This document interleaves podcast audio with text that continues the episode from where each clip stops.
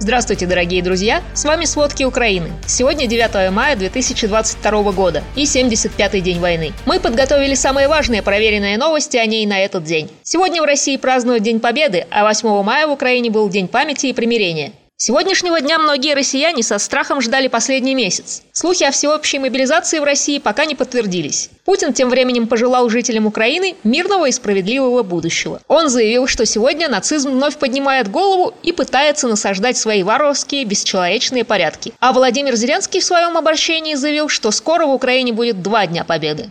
На оккупированных Россией территориях сегодня устроили парады. В одно время со штурмом Азовстали прошел парад в Мариуполе. Оккупационные власти зажгли в городе вечный огонь факелом, привезенным из Москвы. Судя по видео и фотографиям, на параде было немного участников. Днем ранее на пресс-конференции полка Азов его представители заявили, что при осаде Мариуполя погибли 25 тысяч человек, в основном мирные жители. Эти цифры во многом совпадают с официальными украинскими источниками. К середине апреля Горсовет города оценивал количество погибших 20-22 тысячи человек. Сегодня пресс-служба Горсовета сообщила, что братские могилы рядом с Мариуполем серьезно увеличиваются. По примерным подсчетам, только в поселке Мангуш в братской могиле могут быть захоронены от 3 до 9 тысяч жителей Мариуполя. Об этом говорит сопоставление спутниковых снимков Максарт этой местности с аналогичными снимками в Буче Киевской области.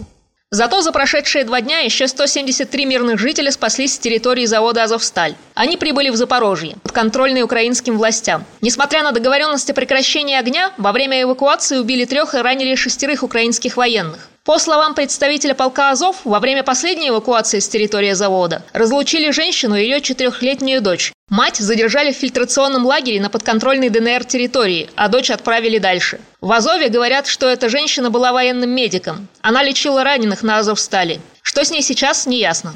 9 мая не будет ни праздника, ни возложения цветов в Одессе. Там опасаются ракетных ударов. С 8 мая до утра 10 мая в Одессе даже установили комендантский час. В городе отменили все поезда на это время. 8 мая Одесскую область уже обстреляли три ракеты, выпущенные с самолетов со стороны Черного моря. Одну сбило ПВО, другие попали в жилой район, разрушив зоны отдыха. Один человек был ранен, шесть населенных пунктов остались без света. Разрушены дома и объекты инфраструктуры, в том числе электроподстанции. А после субботнего обстрела в Одессе пострадали пострадало 252 квартиры, как заявляют коммунальщики Одессы. Тем более не до праздников в Луганской области. Украинские военные вышли из города Попасная. Примерно два месяца там велись уличные бои, и теперь город сильно разрушен. Об этом в воскресенье сообщил глава Луганской областной администрации Сергей Гайдай. Российские войска ведут интенсивный обстрел трассы Лисичанск-Бахмут. По ней эвакуировали мирных жителей из западных районов Луганской области. Поэтому на сегодня эвакуации не будет.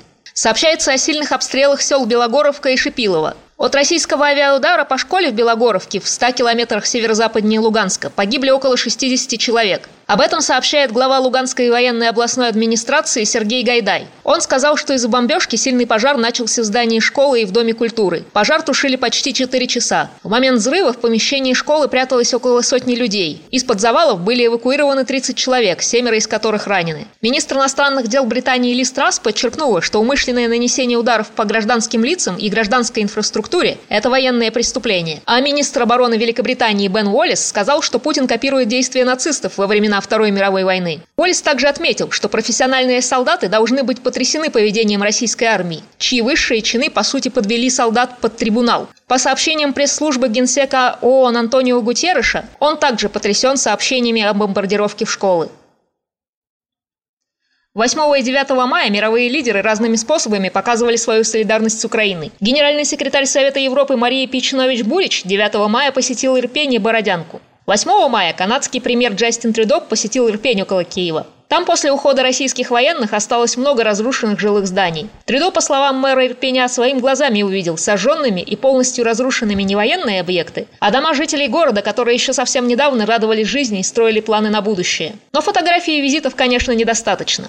Поэтому Канада на год отменяет все пошлины на украинские товары. Кроме этого, Канада предоставит новую партию военной помощи Украине на 50 миллионов канадских долларов. Еще 25 миллионов канадских долларов выделит на продовольственную безопасность Украины а 10 на поддержку гражданских прав и разминирование территорий. Об этом Джастин Трюдо заявил после встречи с президентом Украины Владимиром Зеленским. С гуманитарной миссией посетила Украину первая леди США Джилл Байден. В честь Дня матери вместе с Еленой Зеленской она приехала в Ужгород. Первые леди зашли в Ужгородскую школу, где живут беженцы из горячих точек Украины. А знаменитая ирландская группа Юту дала концерт в киевском метро.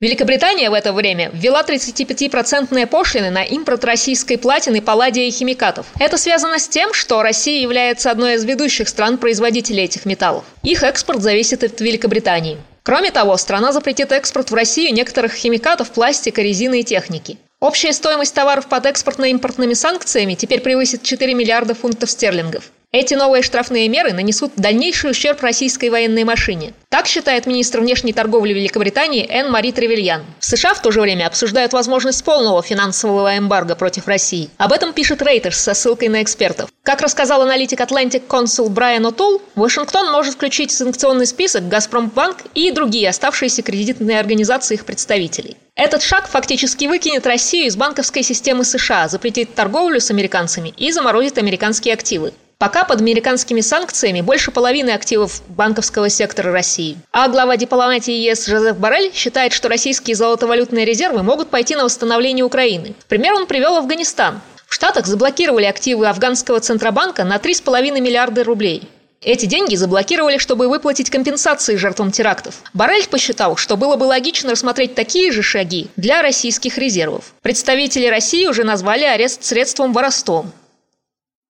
9 мая – символичная для России дата, поэтому обострилась борьба за символы. В России полицейские провели массовые обыски у активистов. Но это не помешало анонимным хакерам взломать новостные сайты и программу передач. Перестали открываться такие российские новостные сайты, как РБК и Коммерсант. Взломан был и сервис ТВ-программ на Яндексе, приставки НТВ+, МТС, Коин, Ростелеком. Телепрограмму заменили сообщениями о войне с Украиной. Кроме этого, в России сожгли седьмой военкомат. В этот раз военный комиссариат в Череповце. После начала войны с Украиной не менее семи военкоматов в России подожгли коктейлями Молотова. Молодые люди так пытаются сорвать призывную кампанию.